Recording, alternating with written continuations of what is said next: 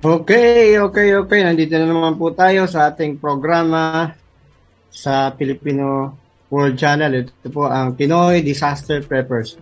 Aujibilami Shaitan Rajin. Bismillahirrahmanirrahim. Uh, Assalamualaikum warahmatullahi wabarakatuh. Uh, lahat po ng mga nakikinig ay samantalayin po natin at uh, meron po kami mga mahalagang kapalakayan ngayon dito. Siyempre para sa ano, para sa ating kaligtasan, sa mga pang-araw-araw nating ginagawa, sa pagiging preppers natin. Yun po yung ating talagang uh, tema ng palagi nating pinag-uusapan. Paano maging ready sa anumang klaseng dilubyo o emergency, no? Of course, yung ating mainstay na palagi nating kasama, yung ating consultant ng medical uh, and uh, technical, tactical, lahat na. Uh, specialist din sa response, rescue, international uh, consultant ng iba't ibang uh, mga uh, response organization. Si Al Rashid Usman Abdullah, siya po isang registered nurse, emergency medical technician, rescue specialist. Sid, bati ka na ulit. Uh, magandang uh, tanghali po sa inyong lahat. Uh, natutuwa ako na andito tayo ulit ngayon para magkwentuhan sa usapang pagkalig- pangkaligtasan at kung paano tayo re-responde sa anumang emergency o anumang uh, sakuna na po pwede nating harapin. Maraming salamat. Okay.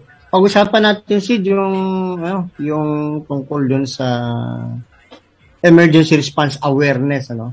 Kasi uh, very critical po yung intervention o yung ating immediate na pwedeng gawin sa isang taong nakakaranas ng uh, indulto sa kanyang katawan na pwedeng mapunta sa mas lalong peligrosong kalagayan. Kumbaga parang yung tinatawag natin na meron siyang uh, ano, meron siyang uh, anong word 'yon na uh, yung meron siyang yung nasa gitna siya ng alanganin ano. Parang meron siyang ano talaga uh, parang nag parang doomsday para sa kanya, di ba? Medyo hmm. kung hindi natin siya maaagapan, eh, siyempre, baka maging reason, maging dahilan para siya ay masawi, no? So, importante po na mapag-usapan natin yan, umpisahan natin sa sa mga gagawin natin sa loob ng ating tahanan. Kasi sabi nga, ano man ang uh, ano man ang kalagayan mo sa buhay, mayaman, mahirap, pero pag yan tumama sa iyo, kailangan nakakaintindi ka kasi wala pong pinipili yan na kahit sino pong tao yan makakaranas niya lalo pagka hindi ka ready wala kang kalam-alam naku nakakatakot. Zero knowledge is hindi acceptable. So kung gusto mo makasurvive it should be your way of life. So, umpisa natin sa emergency response awareness. So yun po yung magiging yun yung title ng ano natin ha title ng ating pag-uusapan ngayon, no? Uh, paano rumisponde? Siyempre, kahit pa lang meron ka man lang awareness. Aware ka sa mga nangyayari sa paligid at aware ka din kung ano ang kaya mong uh, ibigay na paunang lunas at mga bagay na dapat mong malaman para maging uh, makabuluhan yung paglapit mo sa isang pasyente o sa isang biktima para magkaroon ka ng pagkakataong tulungan siya, lalo na sa bingit ng kanyang kalagayan. O, sabihin na natin na sa bingit na kamatayan, mahirap po yan. Kaya, yan po yung mga taong naghahanap ng instant na tulong na lalo na kung mga ang aasahan lang niya kasama sa bahay. So, siyempre, importante po na meron tayong kaalaman, no? Hindi man ganun kalalim yung kaalaman natin, pero kung tayo po nakakaintindi, meron tayong awareness, abay malaking bagay po yan. No? So, umpisahan natin dun sa objective. Uh, Sid, no? Ah. Siyempre, well, parang... Tama naman lahat ng uh, mga sinabi mo, sir. Uh, sa totoo lang, yung emergency awareness natin uh, program, uh, yan yung educational uh, program natin na lagi natin binibigay sa mga mm-hmm. barangay. Pero, nung pag-ikot natin ng caravan, di ba, wala naman tayong ibinibigay na malalim na pag-share ng ating kaalaman, 'di ba? Kasi kung lalaliman natin 'yan, eh medyo nasa nasa capacity na sila bilang isang talagang maging tunay na responder or rescuer, 'di ba? So, big sabihin, kung ang ibinigay natin ay higit pa dun sa basic no awareness level baka po magkaroon ng ano baka magkaroon ng uh, uh, malalim na na ano na panimula. So maganda talaga yung bigyan natin sila ng standard, basic and uh, matutustusan naman natin yung kanilang kalaman sa pagpapatuloy ng kanilang mga pag-aaral, pa, pakikinig at saka yung sharing natin, ibibigay naman natin ng ng malumanay at madaling maintindihan at madaling i-apply. Sabi nga, kung ang isang bagay pahirapan mo, lalo na sa terminology pa lang, ay nako, eh hindi naman lahat, hindi naman sinasabi natin hindi, hindi nakakaintindi no, pero mas mainam po yung yung mother tongue, yung madaling intindihin kung anong dialect nila, pag-aralan natin ng konti kung paano ka gaano kabilis natin na ipapahayag sa kanila, ma-share at ma-absorb nila ng mabilisan, magagawa din nila ng mabilisan. Sid, pa kay ano man na yan, napasadahan man na yung ating uh, nasa linya ng ating pag-uusapan. Sige, sige. Well, very basic naman yung pag-uusapan natin. Uh, tulad nga sabi sa title, it's, it's an awareness program para sa, especially sa ating mga communities, barangay o eskwelahan o kahit sa mga sa mga opisina, uh, pwede nating uh, ibigay yan. Ginagawa lang nga natin ngayon dahil nasa gitna pa tayo ng global pandemic so hindi tayo oh. sa pagbibigay ng uh, educational topic or or awareness uh, drive kumbaga about emergency response. Uh, ano ba ano ba talaga itong emergency uh, awareness na ano yung purpose niya? So, andyan, kung nakikita nyo, ang sinulat natin dyan is basically para ma-develop natin yung awareness and self-reliance ng isang tao o ng isang uh, community pagdating ng isang emergency. Ibig sabihin, pag uh, nagkaroon ng emergency, matuto silang mag-identify at matuto silang mag-respond kung ano ang dapat nilang gawin. Ano yung mga pangkunang lunas na dapat nilang gawin. So, in that sense, maaasahan nila yung sarili nila mismo pagdating ng o pag nagkaroon ng emergency. Pero maraming bagay tayong kailangang pag-usapan para maintindihan natin paano natin uh, kumbaga aayusin o re-responde sa isang emergency. Unang-una dyan ay kailangan nating maintindihan yung tinatawag na emergency medical service kung ano yung sistema na yan, paano yang gumagana, paano gumagalaw. Ang sunod naman nating uh, tatalakayin ay yung yung tinatawag nating mga stages of an emergency. Diyan i-breakdown natin kung paano nagsisimula yung emergency. Ano yung nangyayari. Tapos, iisa-isahin natin yung mga procedure kung ano yung mga kasunod na uh, gagawin ng isang tao pag nagkaroon ng ganyan. Kumbaga, step, step by step ang ano natin ha. Uh, maaring hindi natin madetalye no pero napakahalaga ng bawat puntos na pwede natin pag-umpisahan nandiyan na siya. Mabilis na natin ma ano ma-absorb kaagad ng mga tao. That is that is correct. Uh, ang sa lahat naman ng bagay merong merong procedure eh, merong protocol. So uh, pag wala tayong sinusunod na systematic uh, procedure, nawawala tayo sa focus. Hindi mo alam yung gagawin mong kasunod.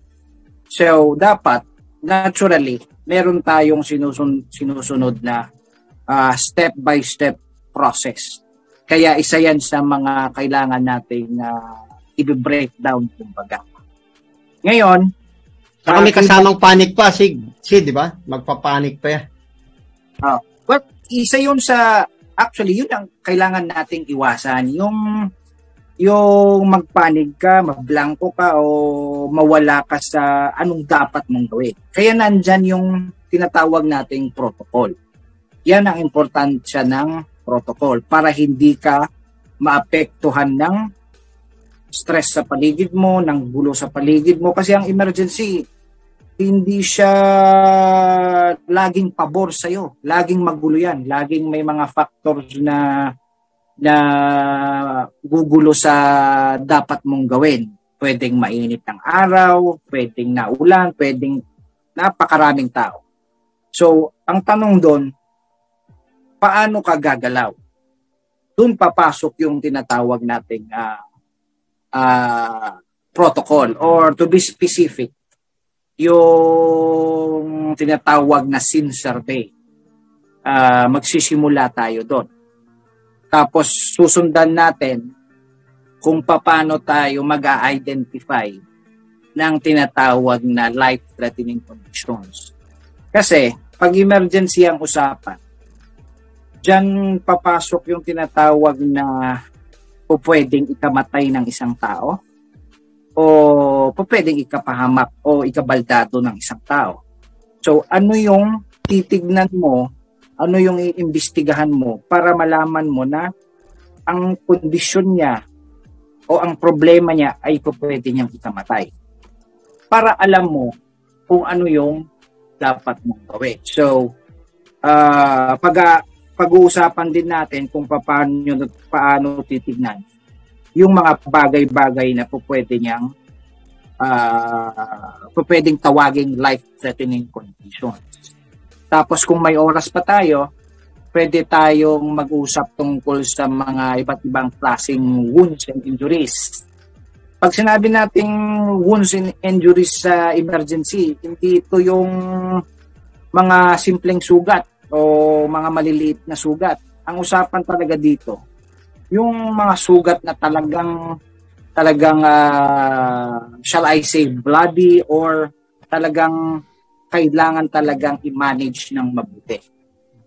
And then Merong, later, ibig sabihin, ibig sabihin Sid, yung mga sugat na uh, pwedeng ikamatay ng bawat magkakaroon ng sugat na ganyan, ano? Yung mga uh, medyo sobrang peligrosong sugat. Hindi yung mga galis-galis lang ang pinag-uusapan natin dito, yung talagang life-threatening ha, na uh, yung mga nabigyan natin Sid, naalala mo yung mga uh, drivers, riders, and uh, bikers, di ba? Kakaiba niyan. Yan, mal- malupit na example lang kasi kakaiba po mga sugat niyan. Ang pagka na diskrasya ka sa bihi- galing sa bihikulo, anumang klase, kung hindi puro mga buto basag, pilipit, di ba? Uh, at mga uka-uka yung medyo maraming deformity niyan. Kakaiba po yung mga sugat niyan, ano? Similarly, yung mga galing sa mga hostile environment, yung mga sa combat, yung mga tama ng bala, hindi po ordinary sugat yan. So, ang gusto lang uh, i, i, sa pagkakaintindi ko sa pinapayuhan dun si Gano, life-threatening. Talagang pwedeng makipil ang buhay mo sa ganyang klase ng, ng sugat. Uh, go ahead, Sid. Exactly. Well, pag sinabi mo kasing wounds and injuries, uh, ang pinaka ang pinaka kailangang alalahanin diyan sa mga ganyang senaryo ay pag may kasi isang klaseng butas yan sa katawan eh. So, pag sinabi mong butas, may lalabas of which du, pag wounds ang injuries ang usapan, dugo ang lumalabas dyan. Eh, ang usapan kasi sa emergency medical service, ang dugo kasi dapat paikot-ikot lang sa katawan ng tao. Hindi po pwedeng sumisirit yan. Pag may sumirit, dapat mong takpan kagad. Kaya, pag Ibig sabihin, sumirit palabas. Lumabas exactly. ng katawan. O, oh, kumbaga. Ang dugo, hmm. it's intended to go round and around sa katawan ng tao. Hindi po pwedeng nakakalusot siya kung saan saan. Kaya kung merong butas o pag sinabi natin to be specific na wounds at saka injury, pag-uusapan natin kung ano yung gagawin mo doon. So, yung mga panguna, pang, uh, pangunang lunas doon. Kaya importanteng maintindihan natin na pag may mga ganong kondisyon, ay matuto tayong mag, uh, yung tinatawag na bleeding management. Actually, isang course din ng bleeding management uh, isang dedicated course siya o dedicated topic kung paano ka mag-manage ng iba't ibang toxin bleeding. Pero for now, uh, magsimula tayo sa pinakasimpleng idea ng iba't ibang klaseng sugat at saka injuries.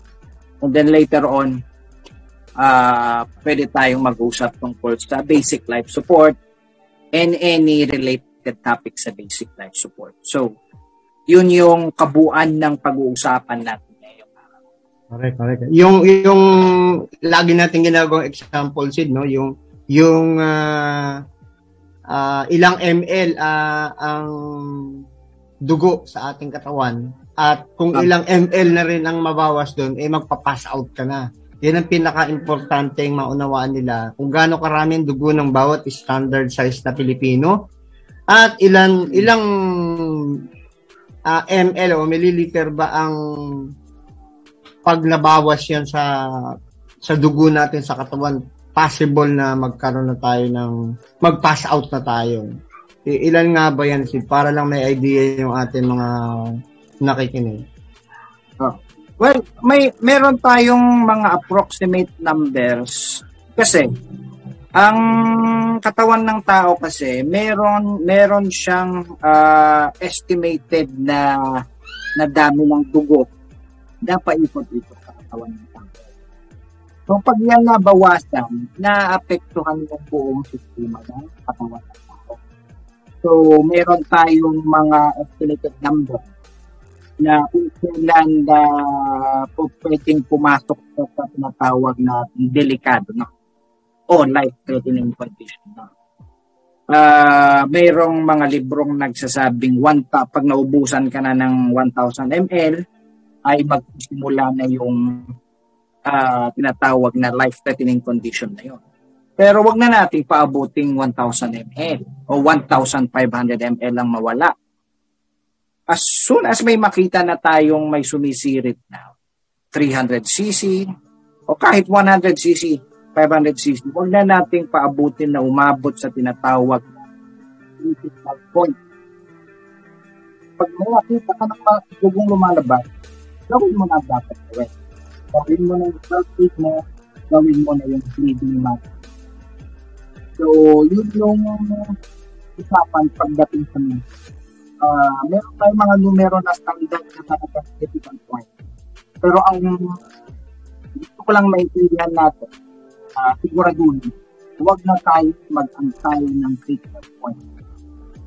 Agapan na natin sa atin as soon as may makita tayo. Yun yung importansya ng uh, Tama, tama. Saka yung ano, yung isa sa gusto kong i-share lang ano, sa mga experience natin sa pre-hospital. Yung yung kulay ng dugo, you can easily determine kung yun ay uh, uh, pwedeng makontrol ka, ka kaagad at kung saan ang gagaling yung dugo, no? Kung hindi ako nagkakamali, ang, ang dugong pulang-pula ay eh, yung tinatawag na oxygenated na, may kasama ng hangin. So, timpladang timplada po yan, maganda po yung klaseng dugo na yan. Yan po ay uh, galing na po yan dun sa pagpapump ng ating puso at yung tinamaang ugat, kung anumang klaseng sugat yan, tinamaan na ugat, ay uh, galing na po dun sa pagpapump ng puso. Galing sa puso na po, dinidistribute na po yan, may, may, ten- may pressure po yan, kaya sisirit po talaga yan. Pero yung mga dugo na medyo maitim, pero nakakatakot yan ha? kasi minsan ang, ang anit po natin magdugo yan. E nagbugbugan ano, pag nagkatamaan sa muka. Punong-puno ng dugo yung muka. Pero sa totoo lang, hindi pa masyadong man not unless talagang na-damage yung skull, ano? Pero kung kung sugat po yan at nag-drip yung dugo niyan, actually, yung yun ang uh, madugong madugo ano pero mas critical yung ibang area na na kung saan eh nandun yung mga lipid na galing sa nagpump na. Tama ba 'yon na uh, Sid? Oo, uh, actually uh, very uh, ano yan, specific na yung uh, binanggit mo. Uh, pag yan eh, yun yung tinatawag na arterial bleeding at saka yung venous bleeding. Uh, uh, specific uh, kind of bleeding na yan. Uh, but for now, uh, huwag na muna nating hawakan yan kasi uh, ang ang gusto ko kasing maintindihan ng mga tao is yung yung idea muna ng bleeding. Kasi baka baka pag pinag-usapan natin yung mga capillary bleeding, bleeding, bleeding, capillary bleeding, ay medyo malalalim na yon. Gusto ko munang siguraduhin na masakop muna ng kaisipan nila kung ano yung bleeding at saka management. Saka na natin uh, ipasok yung mga arterial bleeding. Yung arterial bleeding kasi yung sinasabi mo, oxygenated blood isa naman is yung yung ano signature, yung so masyado na lang malalim forma uh, let's make sure na ma, uh, ma-ihatid muna natin yung pinaka-idea Tama, tama. Anyway, uh, umpis, umpisa natin si dun sa ano, sa, eh, uh, paano ba nag-umpisa yung uh, emergency, medic, emergency medical service, ano, siyempre kailangan yung kung paano tayo nade-develop ngayon, ma, ma ano natin kung saan tayo nag-umpisa. Oo. But part of this, part of this educational program na is basically uh, kailangan natin malaman kung ano yung history ng emergency medical. Kasi kahit anumang bagay naman para mag-determine mo para ma-determine mo yung way mo forward, kailangan mong malaman kung ano yung nangyari na pa.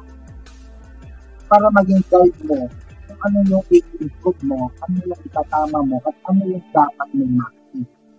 Kaya napaka-importante nila na pag-usapan natin yung mga tinatawag na of which ang magiging pag-uusapan natin ngayon ay yung uh, history natin So kung pupunta sa susunod na slide, lalabas dyan yung 17th century na uh, basic na kung paano nagmula yung idea ng medicine. So yung 17th century natin, nakasaad na yung Napoleonic War.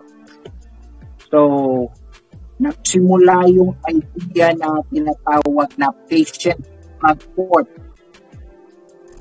So transport of injured patients from the battlefield to the treatment uh, area. Not necessarily hospital.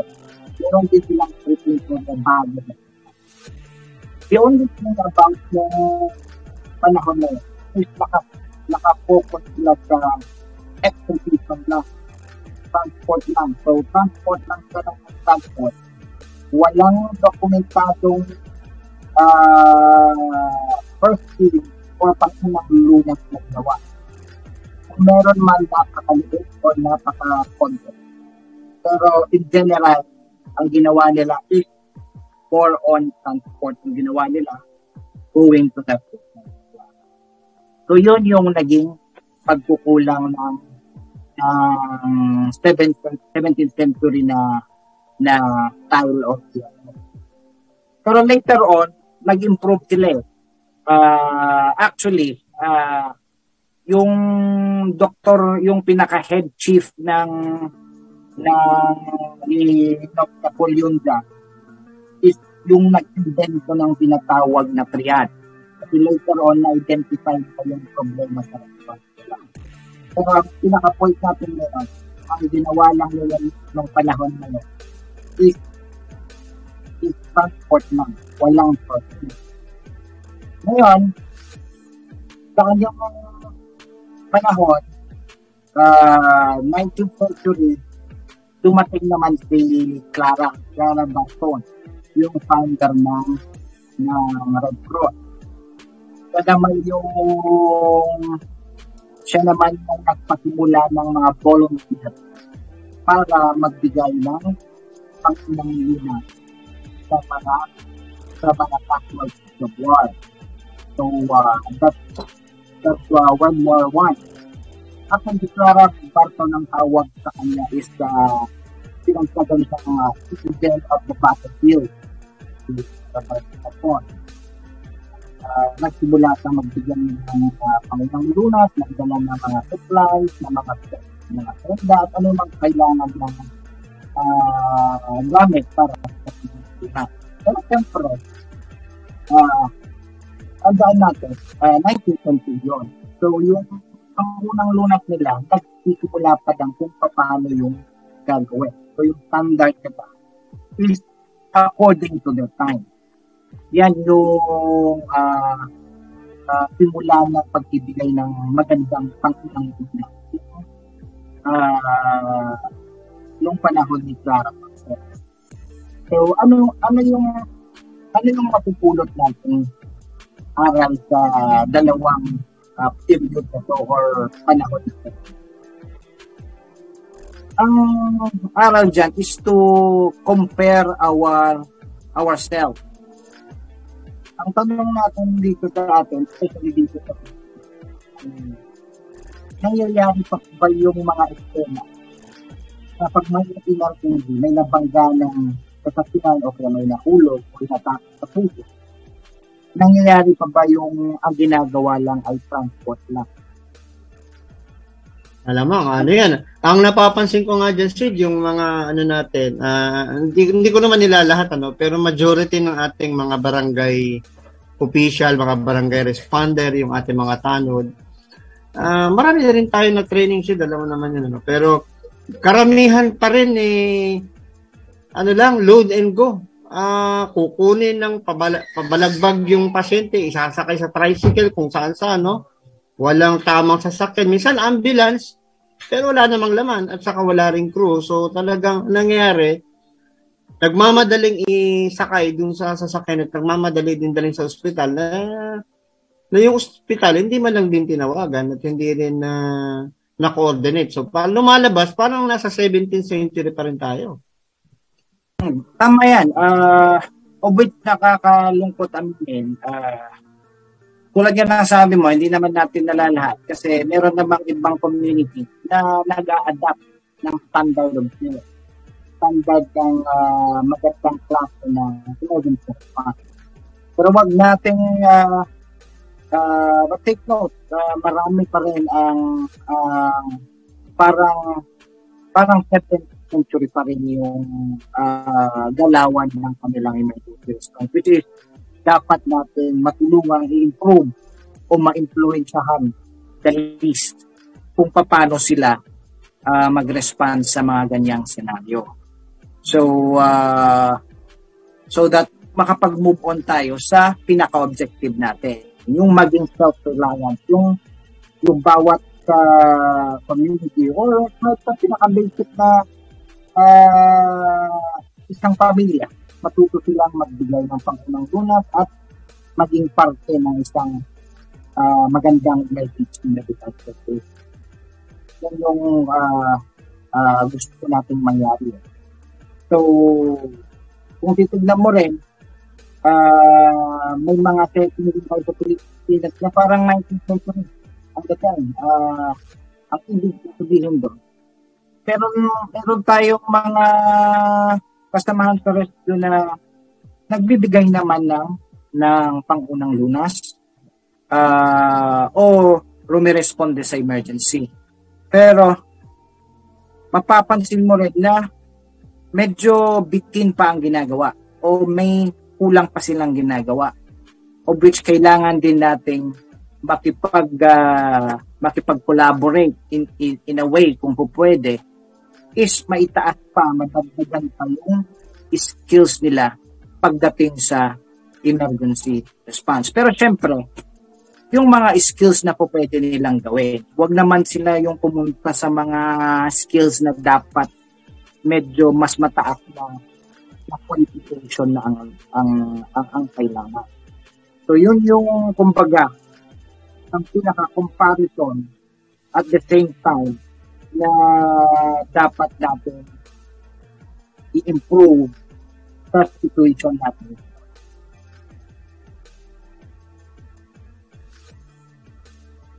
At saka ano ah, yung yung ating mga ginagamit ng mga ambulansya no na yung yung barangay galing sa barangay. Hmm. Oo, ah uh, dito sa atin sa Pilipinas, uh, nagsimula naman yung Department of Health na magbigay ng guidelines kung paano dapat yung itsura ng ambulansya, anong laman, kaya may mga ambulansya na tinatawag na DOH licensed ambulance. Especially sa mga nag-o-offer ng ambulance service as a private EMS service. Uh, unfortunately, uh, meron tayong mga mga ibang rescue services na medyo challenge challenge kumbaga kung papaano magkaroon ng isang uh, magandang ambulansya uh, para rumisponde sa isang emergency. Sinasabi kong challenge kasi uh, yung ambulansya nila is may kakulangan sa gamit. Unang-una kakulangan sa gamit. Uh, pangalawa, kakulangan sa mga tamang personnel. Pag sinabi kong tamang personnel, yung mga trained personnel na qualified mag-responde sa isang emergency situation or yun naman ang kasi actually yun yung ano natin lagi nating pinire-remind ano kasi uh, alam naman natin na uh, lahat naman tayo lahat tayong Pilipino talagang eager tayong tumulong di ba karamihan nga sa atin gustong tumulong ang problema pagka wala kang kulang ka sa skill eh baka instead na makatulong ka, eh makakaperwisyo ka pa. Nung, nung mga unang taon na pinopropagate natin itong ating national training caravan, ano, ang nangyari eh, uh, ano eh, nung, nung nagpo-propagate tayo, ang mga barangay, uh, barangay personnel, especially mga tanod ah, uh, ngayon, iba, napakalayo na. Ang mga tanod doon, sasabihin sa sa paligid no, isang biktima, huwag kayong lalapit yan, baka madisgrasya, baka ma baka magnakaw pa mga gamit yan, kami pa mapagpintangan diyan, ano? Kumbaga, takot silang umawa kasi nga unang-una wala silang knowledge, pangalawa, eh baka masisi sila, no? So, sabi nga natin, tumulong ka na, nasisi ka pa. Pero ngayon po, uh, sa dami ng mga na, na-train natin, at syempre po naman, yun ay nasa batas na natin Republic Act 10121, eh, yan po hanggang sa barangay ay uh, inuobliga na po. Actually, duty na po ng barangay yan na magkaroon sila ng emergency response team. So, yan nga po yung ating sinasabi na ma-equip muna ng skill yung ating mga nasa local government, yung uh, tinatawag na TNA or Training Need Analysis. Ano ba ang hazard meron ng aking barangay? Uh, ano bang training ang na, nararapat para makuha namin at ma, ma, magawa namin yung nararapat dito sa mga peligro na nararanasan namin? Anong hazard meron ang aming barangay? Meron ba kaming bangin? Meron ba kaming ilog? Meron ba kaming uh, mga malalaking highway na napakaraming na aksidente? No? So, identify po natin yan para alam natin kung anong training ang ating i-absorb ang anong skill ang ating dapat malaman. And after that, saka po natin papasok yung equipment need analysis. Ang problema, Sid, na naalala mo, mga pinunta natin, may gamit na. Nung tinatanong namin, kailan niyo po ba yan na i-deploy? Eh, sir, problema po namin, di namin alam pagamitin. So, ano nangyayari? Nauna, bumibili ng gamit bago magpapatraining. So, dapat, ang, ang necessary po talaga ay uh, ma- mabigyan po muna ng skill yung ating mga yung ating mga personnel na dedicated na pwede nyo, na, na mismong gagawin nyo, gagawin nyo bilang mga responder o emergency response team ng barangay para hindi naman po sila mapahamak din kasi alam natin na pagka po pagka po hindi natin naintindihan yung ating ginagawa, abay, instead na makakatulong po tayo, makakadisgrasya po, po tayo. At tayo mismo, malaki possibility na tayo mismo madisgrasya. Katulad ng sinasabi mo kanina, no, yung i-assess muna yung paligid. Titingnan mo muna diyan. Nako, napakarami pa experience ng ating mga volunteer na sa mga peligrosong lugar, hindi naman natin sinasabi na talagang gano'n na yung, lugar na yung magulo. No? May mga lugar po na nasaksak yung mga biktima eh, nung i-rescue mo, hindi ka nagmasid, nandun pa pala yung sumaksak, eh, sinasabi, bakit mabubuhayin niya? Pinapatay ko nga yan. Isasama kita dyan, di ba?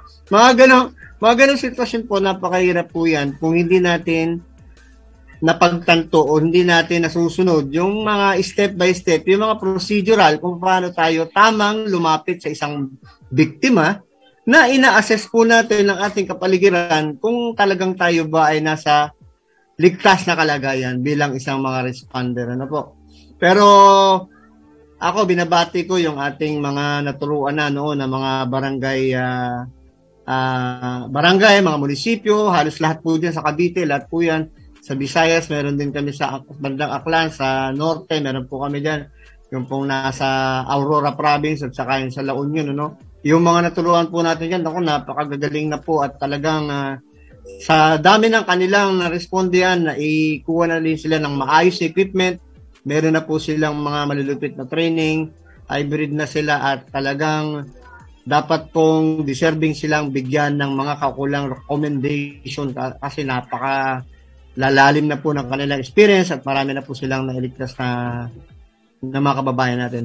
So, tuloy natin dito sa ano yung yung yung definition ng EMS o Emergency Medical Service. Uh, tatlo lang naman yan. Ikaw na mag-discuss uh, si... Kasi, uh, respond na ako rin sa sinabi. Okay. Nagano tayo uh, kahit saan naman, uh, anywhere you go, uh, merong tinatawag na health risk, may tinatawag na safety risk, may tinatawag na security risk. Ngayon, ang kaya tayo merong tinatawag na emergency system. Uh, kaya minsan yung mga sinasabi mong barangay kagawad, the security, uh, nawawala sa dapat nilang gawin is because dahil sa kakulangan ng guidelines sa emergency response. Kaya tayo, kaya tayo nag-uusap ngayon.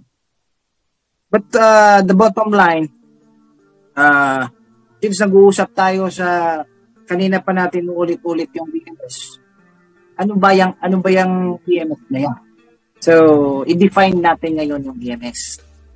Uh, para mas maintindihan ng ating mga nakikinig. Uh, para sa akin kasi the best way ipaliwanag yung EMS ay ay bigyan sila ng example ng tatlong tatlong grupo. Uh, tatlong malaking grupo. Sabi sabihin mayroon pang maliit na grupo pero itong major groups nito ay yung pinaka-essential sa EMS. Uh, ah, unang-una ay yung community. Uh, pangalawa ay service. Pangalawa ay yung tinatawag nating hospital services or hospital facility. Uh, take note, uh, ang yung tatlo na yan should be should be coordinated and uh, kumbaga meron dapat silang inter-agency communication. Effective inter-agency communication. Pero, let's go back sa community. Kasi itong si community, siya yung pinaka-importanteng factor ng EMS. Kasi most of the incident, most of the emergency, ay talagang sa community nangyari. In fact, it's only in the community nangyari. The only question is, sino yung mga nasa community? Uh, Siyempre, nandyan na yung family member. O pwede nandyan yung mga kagawad o securities o secu- yung mga security guards. So, sila yung mga nagiging uh, tinatawag nating first on the scene. Pero, ang question there is, silang nasa community ba? ay marunong ba silang community? Sid, uh, total nabanggit mo yung community, no? Ah, uh, gusto po natin batiin yung uh, mga nagko-comment do sa ating uh, Facebook Live, no? Yun pong dyan sa Naik Cavite, bumabati po sir, marami po kaming natutunan. Maraming maraming salamat po. Salamat po at kahit po yung programa nyo ay uh, nasa virtual lang, alam namin na marami po kayong matutulungan. Uh, ito ito pang isang comment from Do kasamahan natin si Gino. Gino from uh, San Juan, La Union. Nagpapasalamat, sir. Kudos at napakarami po natin. Dito po sa uh, sa amin sa La Union ay marami na pong volunteer natin ng SAROP at uh, inaasahan po na dadami pa sila dahil po sa mga na-share natin noon. Okay. Meron din sa barangay uh, 666 nag-comment si Mr. Cesar Llamas. Sir, uh, kami po yung mga na-training nyo. Maraming salamat po. Nabuksan po ang aming isip at marami po dito sa barangay namin. Gusto pang magpa-training. Ayun, wala pong problema. Pag pwede na po yung physical, tutuloy pa rin po natin yan. Yung ating mga training. Thank you very much po sa mga comment. Sa pasasalamat, ito po ay team effort ng Search and Rescue Unit Foundation at ang National Society for Search and Rescue na kung saan po ang presidente ay si Mr. Sid uh, Ala Sid Abdullah. Sid, uh, pakituloy mo, pasensya na, ba, na ano ko, na-cut yung sinasabi mo. Ano nga tungkol nga sa inyo, sa ambulance ba yun? Ah, hindi, doon sa community tayo. Pero community, community, na, yes, yes. Uh, natutuwa ko na marami tayong uh, positive feedback sa ating mga uh, kasama sa taro at saka sa mga napiling natin. Uh, hopefully, marami pa tayong ma matulungan, mabigyan ng magandang magandang programa in terms of emergency fund. So, uh, yung nga, sabi ko, yung pinaka-essential part ng isang emergency medical service ay yung community, community natin or barangay uh, na matutong tumingin or mag-identify ng isang emergency. Kasi nagsisimula isang emergency pag alam mo o na-recognize mo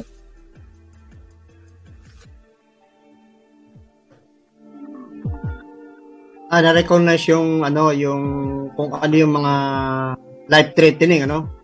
Kung ano yung mga peligrosong itsura kasi lahat po naman yan nakikita natin sa visual, 'di ba? Sid bago natin malapitan yung ano from a distance meron na tayong idea kung gaano ba ano ba yun bakit parang tumigil yata ano Parang hmm. nasaktan niya tayo, di ba? Ah, uh, pero medyo may dumating na message. Anyway, uh, importante matuto yung mga tao sa community na uh, mag-recognize ng isang emergency. Kasi doon nagsisimula yung ating EMS upon recognition of emergency. Kasi pag hindi mo na-recognize, that means late response or worse is no response. So paano gagalaw yung susunod na paano gagalaw yung rescue service? Eh hindi nga hindi nga na-identify yung emergency sa isang bahay na yan o sa isang barangay na yan o sa isang kumpanya na yan.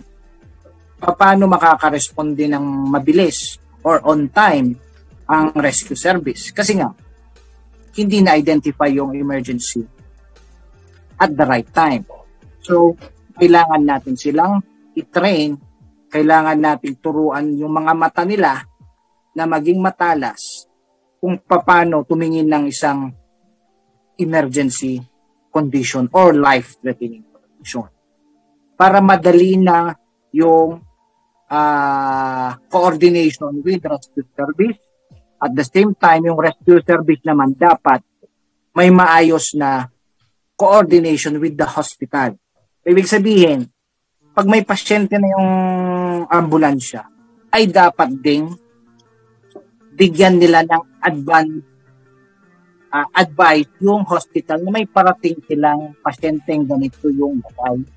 Ano yung ano yung problema, pasyente na, kung anong klase yung case ng pasyente, kung attack sa puso o o na, na may sunog sa katawan o di kaya nasaktak kailangang malaman din ng hospital yun para handa na silang ayusin yung pasyente. Yun yung tinatawag na definitive care. Pero, uh, as a whole, gusto kong maintindihan ng ating mga listener. Pag ang community natin failed to identify o hindi nila nakita o napansin na ang isang tao ay isa ay nasa loob ng isang emergency or life-threatening condition. Lahat ng sistema ng EMS ay hindi. Kumbaga, kumbaga nasa nandun yung first step eh no kung kung sa unang hakbang pa lang nagkamali ka na aba eh malaking problema yan. Kasi so, patutu patutunguhan mo hindi na maayos yan. Kailangan talaga dun sa umpisa pa lang tama na. Ngayon kung hindi mo na-identify yung sinasabi mo nga kung hindi na train yung mga tao yung mga barangay na yan yung mga tao na sa paligid niyan hindi na bigyan ng tamang kaalaman hindi nila ma-identify yan. At kahit gaano pa kagaling yung ospital na pupuntahan, kahit gaano pa kagaling din yung rescuer na darating, kung hindi naman natin umpisan sa tama. Kaya, very critical dito yung mga nasa ground eh, yung mga, kung saan nangyayari yung, yung mga, mga insidente na nandun sila, no? Yung, sila yung pinaka-critical point na dapat meron tamang identific, identification or identifying technique o yung tama nga sabi mo, dapat matalas yung kanilang mata dyan. Kasi kung kung hindi nila nakita kagad yan, yung, yung ating palaging sinasabi, di ba? Tat, tatlong bagay lang yung uh, sisilipin mo, eh, titingnan mo dyan para maging kandidato na talaga yan sa problema, eh, no? Kung uh, hindi na, ano, di ba, yung kung hindi nakakarinig, nakakaramdam at walang pulso. Isang example, di ba? Kasi kung hindi mo agad siya ma kung hindi ka mabilis mag-assess bilang isang frontliner kasi mga nasa ano natin mga tanod barangay frontliner yan, di ba? Yung mga security guard natin frontliner yan. Sila yung unang nandiyan sa bungad at uh, kung mapapansin mo palaging di nandiyan security tawagan mo. Kumbaga parang sila na agad automatically ina-assume na sila na yung talagang unang makakatulong sa kanila. O kaya nga ang ang ating ginawang pagsasanay sa kanila, yung karamihan sa security po ngayon na napakarami na namin nabigyan ng na, nakapag-share kami ng mga kaalaman dyan, na certify po natin yan. Napakarami pong security personnel lang, na ngayon po ay hindi lang uh, isang security, kung hindi sila po ay naging first responder na rin, emergency first responder, Bagamat hindi po yan yung kanilang uh, primarily kanilang job description, pero additional po yan at yan po ay bukod sa kanilang sarili na liligtas nila, yung mga nangyayari sa kapaligiran nila ay na, na-assist nila kung ano yung mga uh, life-saving technique na natutunan nila. May idadagdag na ako sa sinabi mo ha. Uh, sa mga first world countries, which kung saan tayo nagpa-pattern ng PMS na. Uh, lahat ng uh, binanggit mo katulad ng mga security, uh, barangay kagawad, teacher, or uh, yung mga tinatawag nating laging first uh, sa US, uh, isa sa mga requirements nila para para mag- magawa mo yung trabaho mo bilang security officer o lifeguard o teacher, uh, dapat meron kang tinatawag na medical first responder or first aid training. Kasi, uh, kayo nga yung tinatawag na first on the scene. Eh. Uh, so, dapat uh, meron kayong ganong klaseng uh, knowledge and skills na matutunan. So, yun yung pinaka-standard sa ibang bansa. Kasi, uh, up, maganda na yung estado ng emergency medical service nila. Meron silang tinatawag na standard of care. Dito sa atin sa Pilipinas, we are still working on it. Inaayos pa natin, sinusubukan pa ng ating mga congressman at saka mga senador na na magkaroon ng magandang bata para ma-improve yung standard of care natin sa Pilipinas. So, yun yung uh, gusto kong idagdag. Uh, tsaka yung, tsaka Sid, wala pa tayong EMS law. Kaya yan yung isa sa sa inilalabi ng ng Sarup at ng Nasar na mapag-usapan na ulit sa ating mababang kapulungan at saka sa Senado yung pagpapasa ng batas na yan kasi napakahalaga po niyan. Like for example, itong nasa screen niyo po ngayon, ano, stages of emergency. Ito yung sinasabi ni ni Sid na dapat ma-provide ng first aid training yung ating mga first on the scene o yung mga nakatambay na dun sa bungad. Yung mga na, 'di ba? Nakatambay na sa bungad yung mga security, front desk, lahat mga ano natin, 'di ba? So yung at mga least, oh, ma-equip na sila at sila na rin yung first responder. Kasi sila yung sila yung mata eh. Sila yung mata sa isang lugar. Sa kumbaga sa hotel ang mata diyan yung nasa front desk, yung mga yung mga bellboy, di ba? Uh, may mga hotel tayo na na-training, if I can remember, yung yung Legend Villas, yung Tagaytay Highland, yung mga lifeguard dyan, at saka yung lahat ng branches ng Victoria Court na training na po natin. Isa si Sid po sa Actually, si Sid po yung uh, lead instructor dyan. Kung ay, na tatandaan ko, sa karamihan ng training ng Victoria Court, kilalang kilala si Sid. Kaya, yun lang ang disadvantage. kilalang kilala ka ng lahat ng staff ng Victoria Court. So, anyway, pag Valentine's naman, walang problema.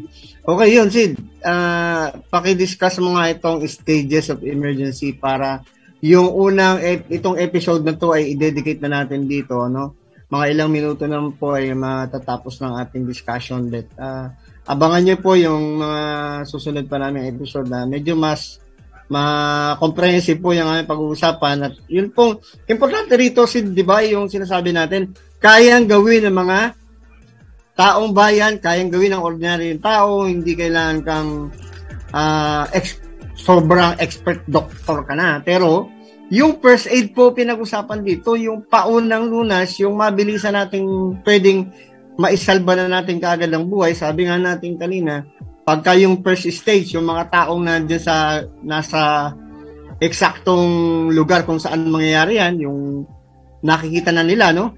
Eh, maganda po, meron na rin silang ginagawa. Hindi lang yung nakikita lang, na i-report lang. Dapat, pwede na nilang, nahahawakan na rin nila yung biktima at nakakagawa na rin sila ng kanilang intervention bilang isang first aider o bilang isang first responder. Napakaganda po niya sa kumpanya. Unang-una po eh nakakatulong na tayo eh gumaganda pa yung stature ng ating company.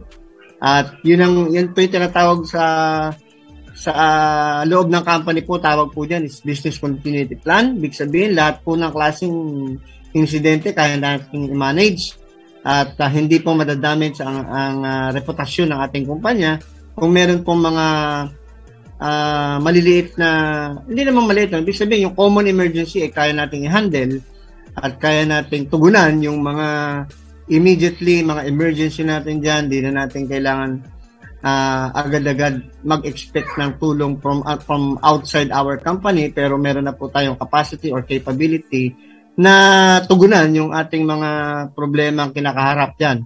But of course, syempre, tatawag din po tayo ng mga eksperto dyan. Yung sinasabi ni Sid kanina na pangalawang level, no?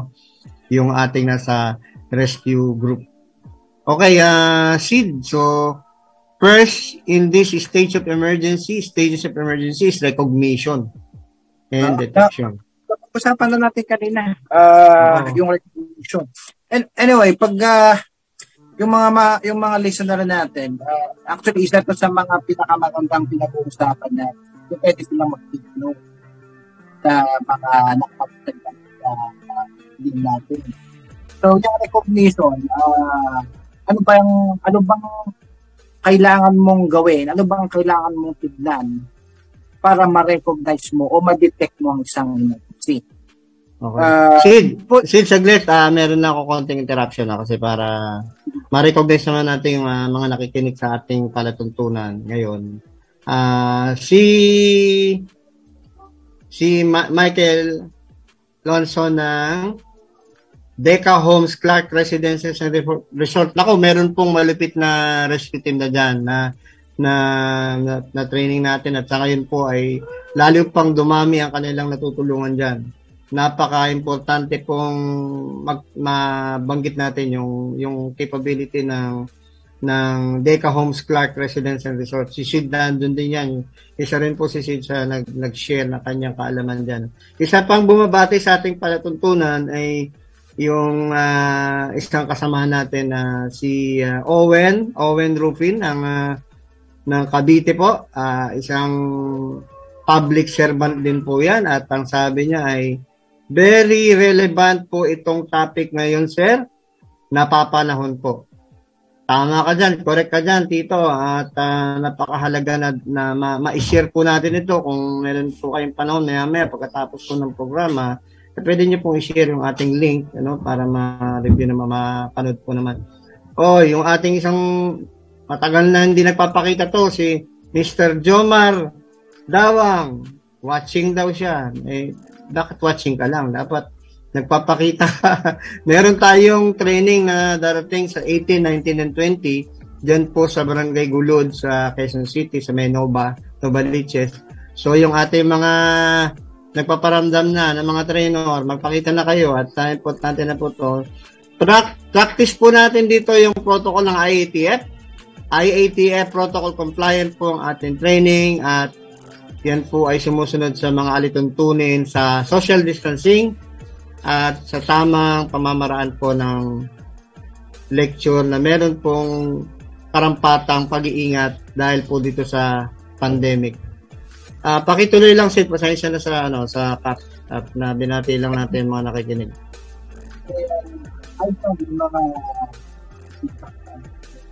Nandito na tayo. Tapos na tayo kanina, di ba? Na, na na natin yung detection, recognition.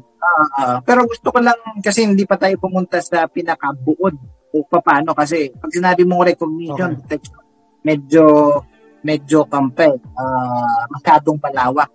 Uh-huh. Para maintindihan ang ating mga nakikinig, ang pinaka simpleng paraan para malaman mo na may emergency is dapat may mapansin kang something is wrong. Yung mga salitang, tatlong salitang, yun lang. Something is wrong. Something is wrong with the something is wrong with it. Yung palikit niya. Dapat mapansin mo kung anong balik. So, anything na nagdi-deviate sa normal, that is definite. There is something wrong with that. So from there, doon magsisimula yung recognition of the protection mo. So pag may napansin mo, pag napansin mo may ka, may problema sa pagbigay niya. O kaya kahit yung simpleng yung tinatawag na general impression niya. Parang hinanghina yung tao na yun, parang kapagsak siya. So, pinaka-simple way na observation na gano'n is the key, kumbaga, to identify or recognize an emergency. Pero tulad ng sabi mo, uh, uh, marami pa tayo pwede pag-usapan tungkol dito. Ang sunod na question, kapag natuto ka ng tumingin, ano yung susunod mong gagawin? Diyan papasok yung response.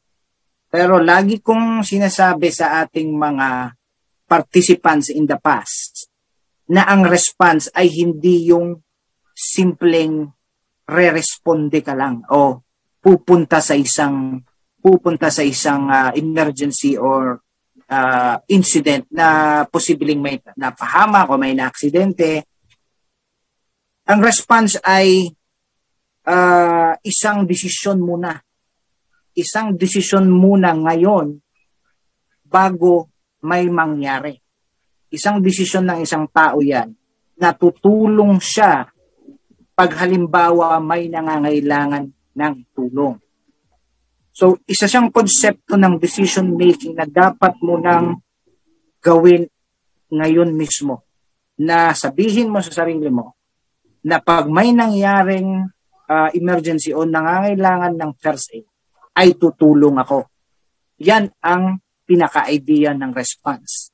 Kasi hindi po pwedeng uh, nagkaroon ng emergency. Doon ka palang mag-iisip, tutulong ba ako o hindi? Lalapitan ko ba o hindi? Pupunta ba ako doon o hindi? Hindi po pwedeng ganon. Dapat, pag may emergency, ang decision making mo, automatic. Hindi yung nag-aalangan ka pa, hindi yung nag uh, uh, nag-iisip ka pa. Mm-hmm. So, meron ka ng, kumbaga, pwede nating tawagin muscle memory ka agad eh. Mm-hmm. Automatic ka nang re-responde. Hindi, kumbaga, kung ikaw ay miyembro ng isang emergency response team, na-commit mo na yung sarili mo dyan. Kaya yung response is just an activity to you. Pero yung yung mag-aalanganin ka pa, mag-aalumpihit ka pa, hindi ka mapakali na ako ba'y sasama? Hindi. Wala na dapat sa usapan yun kasi the moment na ikaw ay uh, mag, mag uh, mag-participate sa isang training at mag-get involved ka na at ikaw ay naandyan na sa sa grupong yan, sa isang team na yan, you are already committed. And uh, tama yung sabi mo, hindi pwedeng kung kailan ka ano, tsaka ka pala mag, kung kailan kayo responde, tsaka ka pala mag-iisip kung sasama ka o hindi. Kailangan po, equip ka ng skill at nandito na sa puso mo, nakatatak na dyan na ako pa ay handang tumulong, ano man ang mangyari, ready, ready na po ako. Yun lang yung yung isa sa, saka yung humility, di ba, sabi ko nga si, sa EBT training natin, dapat tayo po ay mapagpakumbaba. Nakikita po ang ating tunay na pagiging isang uh, lifesaver, kung tayo po ay merong humility, magpapakumbaba po tayo dahil tutulong po tayo. Napaka, hindi po katanggap-tanggap na ang ating actuation ay parang maaalok pa yung ating tutulungan. Imagine natin po na sa bingit na kamatayan po yan, nag-aalangan nilang buhay niya at bigla kang darating doon at hindi maayos yung iyong pagsasalita sa kanya. Bay, baka kahit naghihingalo yan, sabihin niya, sir, okay na po ako, di bali na po. Di ba? Kaya importante nga sabi natin si, di ba, yung uh, humility, yung pagpapakumbaba sa isang uh, response team. Eh, napakahalaga po yung attitude dyan. Wala pong magaling na rescuer. Meron po magaling na team. So, dapat po team effort yan.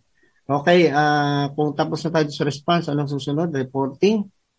Sige. Uh, sunod na pagkatapos yung response, uh, marunong ka nang responde sa isang situation, nalampasan mo na yung tinatawag kong decision making. Uh, so ang kasunod sa response actually is yung mga protocol kung anong titignan mo muna, scene safety, kung safe ka bang lalapit doon, at ano yung mga first aid na gagawin mo. So marami pa tayong pwedeng pag-usapan sa response.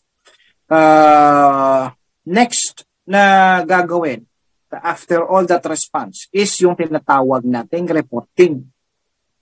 So pag ikaw yung nasa uh, community, nasa barangay o nasa bahay, so kailangan mo nang tumawag ng susuporta sa iyo. So if, uh, sa atin ngayon, uh, since 2016 is na-activate na yung uh, 911 natin. I think that's the Executive Order uh, 56 of, uh, of our uh, beloved President uh, Roa Duterte. So, uh, pwede ka nang tumawag doon as part of your reporting na meron kang emergency sa iyong bahay o sa iyong barangay. Itong si 911 naman ay magpapadala sa iyo ng equipped ambulance na may gamit at trained personnel na re-responde sa iyo. So tatawag ka na sabihin mo kailangan mo ng ambulansya para madala sa ospital yung pasyente mo o yung kasama mo sa trabaho habang pinagpatuloy mo yung first aid mo. So yun yung yung reporting natin. So kasama na yan yung uh, nasakop na rin natin yung activation of EMS. So depende kasi kung saang lugar ka, kung saan ka muna magre Dati sa pinagtrabahuhan ko dati isang private EMS company. Uh, although effective naman yung reporting nila, uh, ang naging ang naging uh, challenge lang doon is maraming channel lang ang reporting system nila. So kailangan pa dumaan sa opisina na ito bago pumunta sa dispatch ng ambulansya. So Depende kung nasan, nasan ka. Uh, isa rin yan sa mga bagay na dapat nating ma-improve uh, especially pag uh, sinusubukan ng ipasa yung EMS law. EMS law. Uh, Sid, but, uh, Sid, may, meron lang ditong comment ano. Uh, actually uh, picture yung senior. Hindi ko na po ipapakita kasi medyo gory.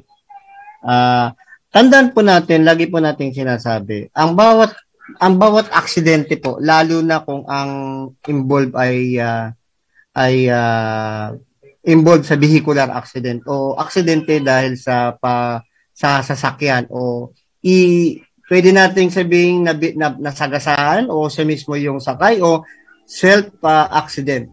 Tandaan po natin lahat po ng aksidente sa buong mundo ay wala pong kapareho. Signature po yan. So we cannot assess in every accident, yan po ay signature, parang thumb mark po yan, padang, parang retina ng ating mata. Wala pong eksperto sa bawat isang aksidente. Lahat po yan ay may karampatang approach na gagawin. So kung ano man po ang itsura niyan, ay dapat pong naintindihan natin kung anong appropriate na kilos ang ating gagawin, anong appropriate na equipment ng ating kakailanganin at gaano natin kabilis gagawin yan nang hindi rin tayo mapapahamak. Marami po kayong pwedeng maipakitang litratong kung saan saan. Napakarami na po natin nakitang ganyan. At uh, lahat po yan ay challenge. Of course, yung pong bleeding, kanina nga, kaya nga binanggit ni, ni Sid na una, eh, paano mo magpigil ng, ng tagas ng dugo? Eh, ang comment po rito, ay dito, ito daw ay dapat ay unahin ng pagtagas ng dugo. Lahat po ng sugat, ay ang tinitingnan po dyan yung pagtagas ng dugo. Kasi nga po, ay pagka nabawasan po ng at least isang litro po yan, ay de- peligroso na po yung buhay. Pero depende nga po yung sa klase ng sugat. Siguro po yung susunod nating episode, magko-concentrate sa iba't ibang klase ng sugat ano, para maunawaan niyo po ano ang mga itsura, ano ang dapat uh, intervention, ano po, kasi kung magpapakita po tayo mga litrato, napakarami po namin collection dyan. Uh, ang, ang importante po lang dito ay yung ating technique na i-apply sa tamang panahon, sa tamang paggalaw, at sa tamang equipment. Yun po yung critical dyan. Ano mang itsura niyan, ayan po ay lahat ay magdadaan doon sa prosesong yon. Uh, go ahead, Sid.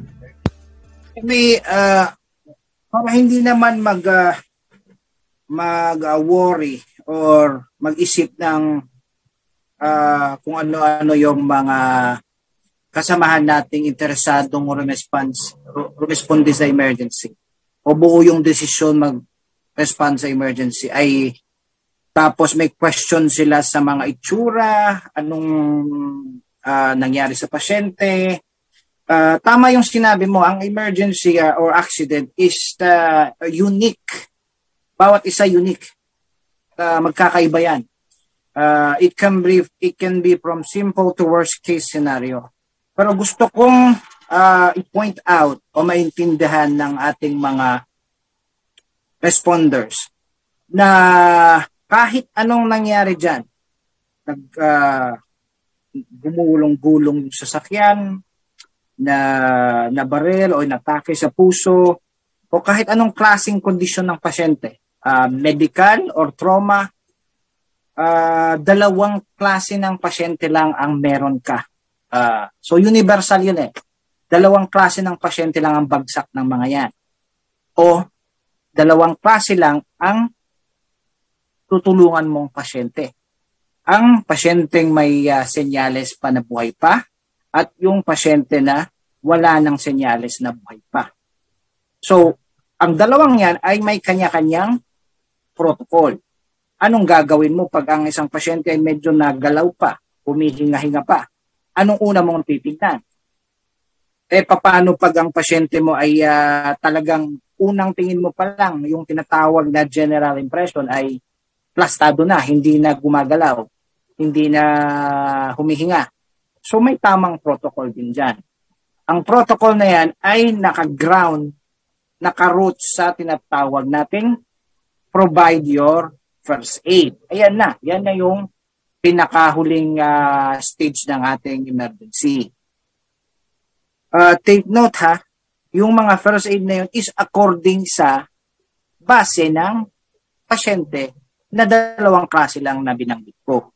Of which, uh, ang pinaka-essential na konsepto ng provide first aid na laging natatake for granted ng kadalasan sa sa anumang emergency na meron tayo is isa ring pinaka-importante na dapat gawin.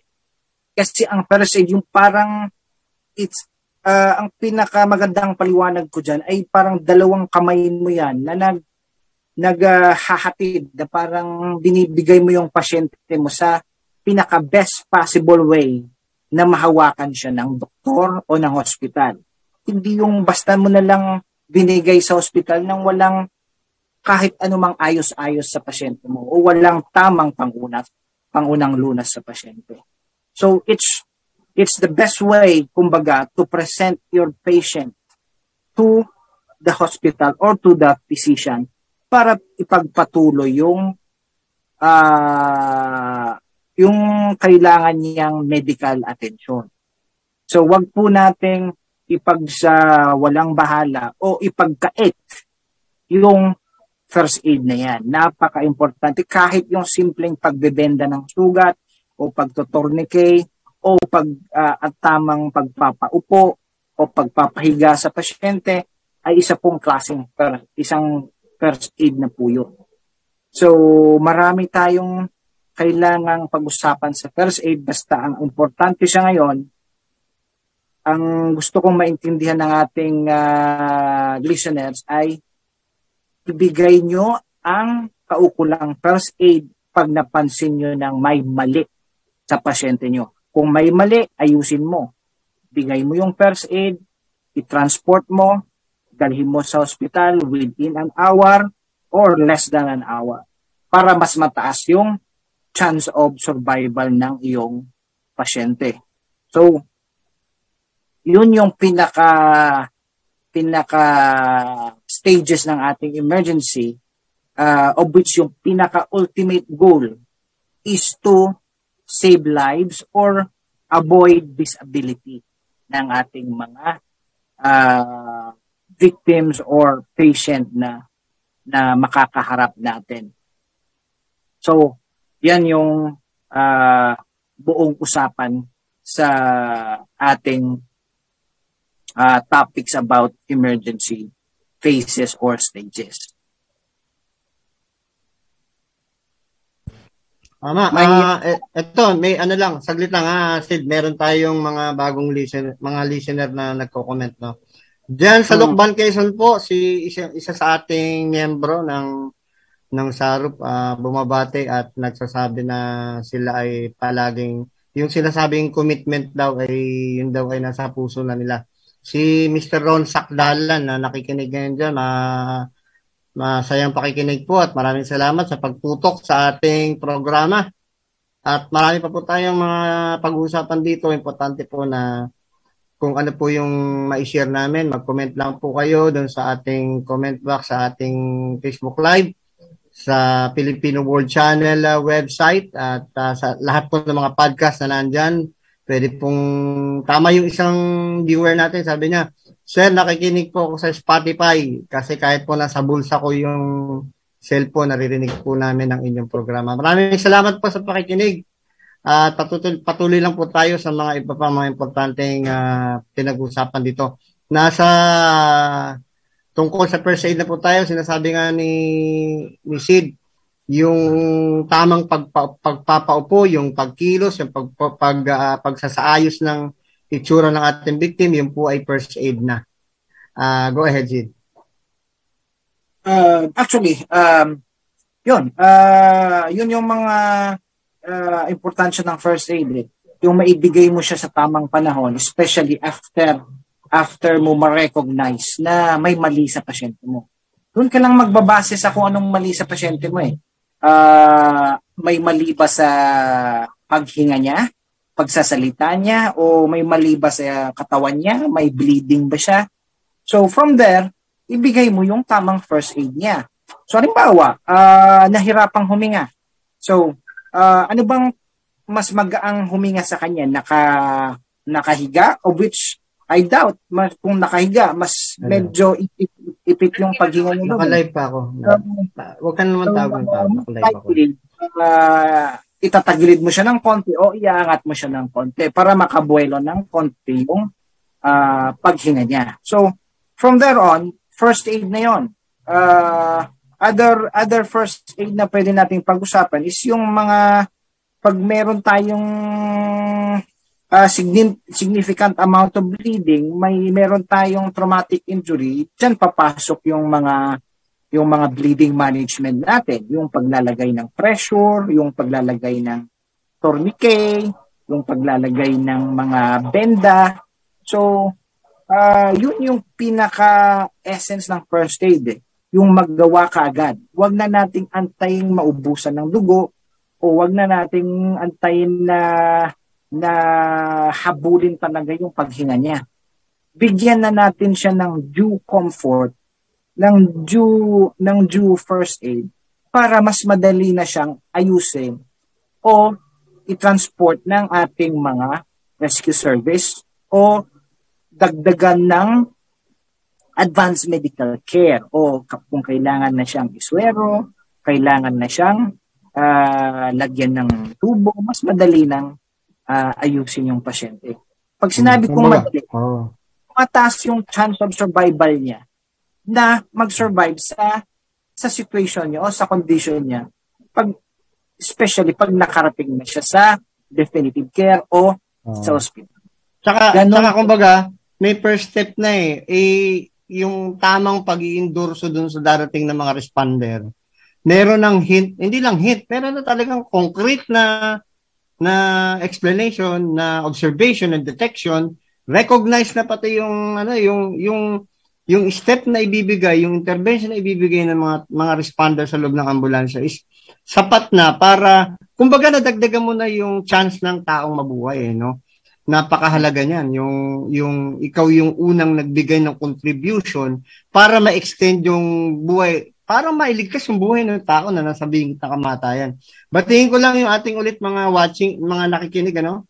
Si Rico Altares, maraming salamat po sa sa pagpanood, pakikinig. Si RJ De Guzman Pamintuan, Santiago Guevara, nanonood din po. Siyempre, yung ating kasama si Tutri, si Canel, Christopher Labaw nakikinig o prepare ka na, may training tayo sa 18, 19, 20 kung matutuloy yan, ano? And then, uh, si Ron Sakdala nagpapasalamat at binati daw. Siyempre, kailangan recognize yung ating mga ano, mga uh, responder dyan, lalo na yung mga nasa, na, alam mo, napakahirap din sa Lokban, Quezon, napakaraming vehicular accident dyan, at saka yung mga slope dyan, medyo nakakatakot din.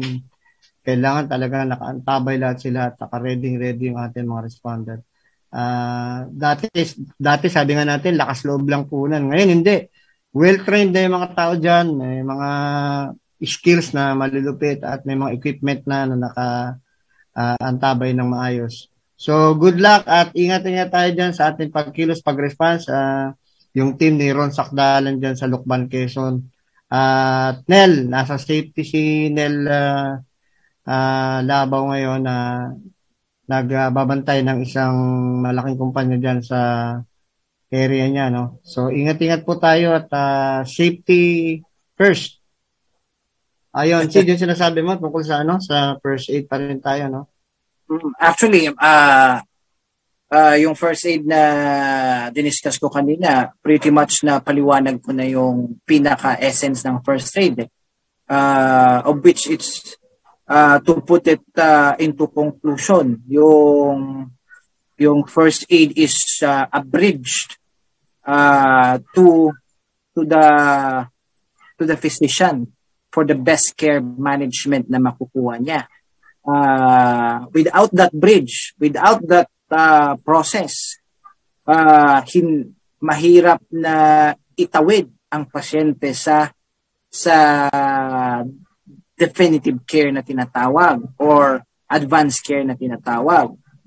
Uh, mahirap na yung katawan niya mag-respond sa mga tinatawag niya tinatawag na advanced life support or any any procedure na may kinalaman na sa katulad ng uh, post-cardiac arrest care.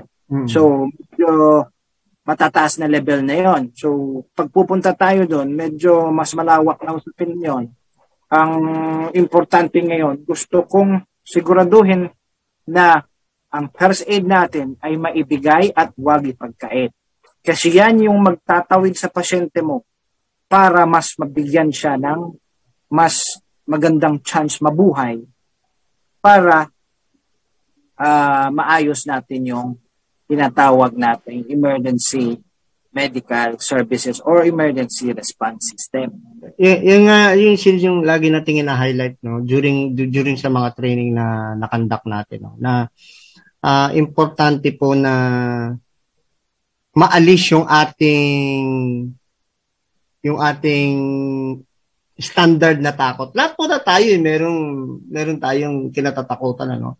Especially kung panibago ka dun sa pinapasok mong industry or pinapasok mong kagustuhan mo na maging uh, makatulong sa kapwa. No? Sabi nga natin, kung gusto mo maging rescuer, maraming pamamaraan yan. Pwede kang magpaturo, magpa-mentor, pwede kang magbasa ng maraming libro, pwede kang mag-memorize niyan, Pwede ka ring mag uh, manood sa mga video, no? Pero ang pinaka-importante po rito yung attitude building. Yung yung yung skill po can be acquired in in so many ways. Pero importante po rito na yung ating matututunan, yung ating malalaman ay base sa mga uh, practice, best practice, yung mga na-experience na. Kami po, ang aming panuntunan po ay yung mga testimonial ng mga taong nakasurvive kung paano sila nakasurvive, kung gaano kahirap pinagdaanan nila. At yan po ang napakahalaga nating ma-share. No? Lahat po tayo ay gustong tumulong pero dapat po meron tayo karampatang kaalaman. So, Sid, uh, itong stages of emergency, siguro dito muna natin ikat yung ating um, episode patungkol sa ating EMS. At uh, yung mga susunod po nating episode, yung susunod na immediately, yung episode na susunod ay i-detalye na po natin itong mga stages na ito. So, Sid, mag-parting word ka muna bago tayo magpaalam ay uh, sabihin mo muna yung pinakamalagang bagay na pwede mong sabihin. Listeners, the first responders, o magiging first on the scene, um, huwag kayong uh, matakot uh, gawin yung yung tama at saka yung justifiable kumbaga. Uh, mas magandang may gawin ka kaysa wala kang ginawa.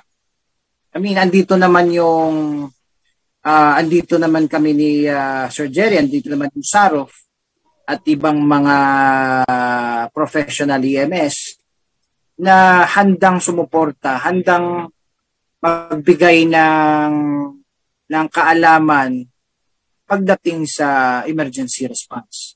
Uh, kung mayroong mga clarifications, questions, or request, uh, nakahanda kaming mag-share ng aming mga sa abot ng aming makakaya para matulungan kayo maging komportable. Uh, if not, maging magaling pagdating sa emergency response. So, yan yung pinaka-advocacy uh, personal advocacy ko, advocacy ni Sir Jerry, at advocacy lahat ng mga taong gumagalaw sa emergency service. Na lahat tayo from community to the rescue service, including the hospital, uh, ay magtulong-tulong uh, to to uh, improve uh, uh, the the quality of life at saka protection of life pagdating sa larangan ng safety sa ating mga paligid at uh, sa kabuuan ay uh, yung tinatawag nating emergency medical service. So maraming salamat. Uh, magkita-kita tayo ulit. Uh, that's all for now. Thank you very much. Okay, ang sa akin naman po ay uh, isa lang sabihin ko, habang dumadami po tayong natututo, dumadami ang taong maliligtas. Importante po na tayo ay uh, desididong tumulong, committed. Lahat po ng magandang gawain ay walang isusukling masama. With that word, maraming salamat po sa panonood, pakikinig sa ating programa. Diyos tiyagmina kada kayo amin apo. Wasala wasala. Assalamualaikum warahmatullahi wabarakatuh.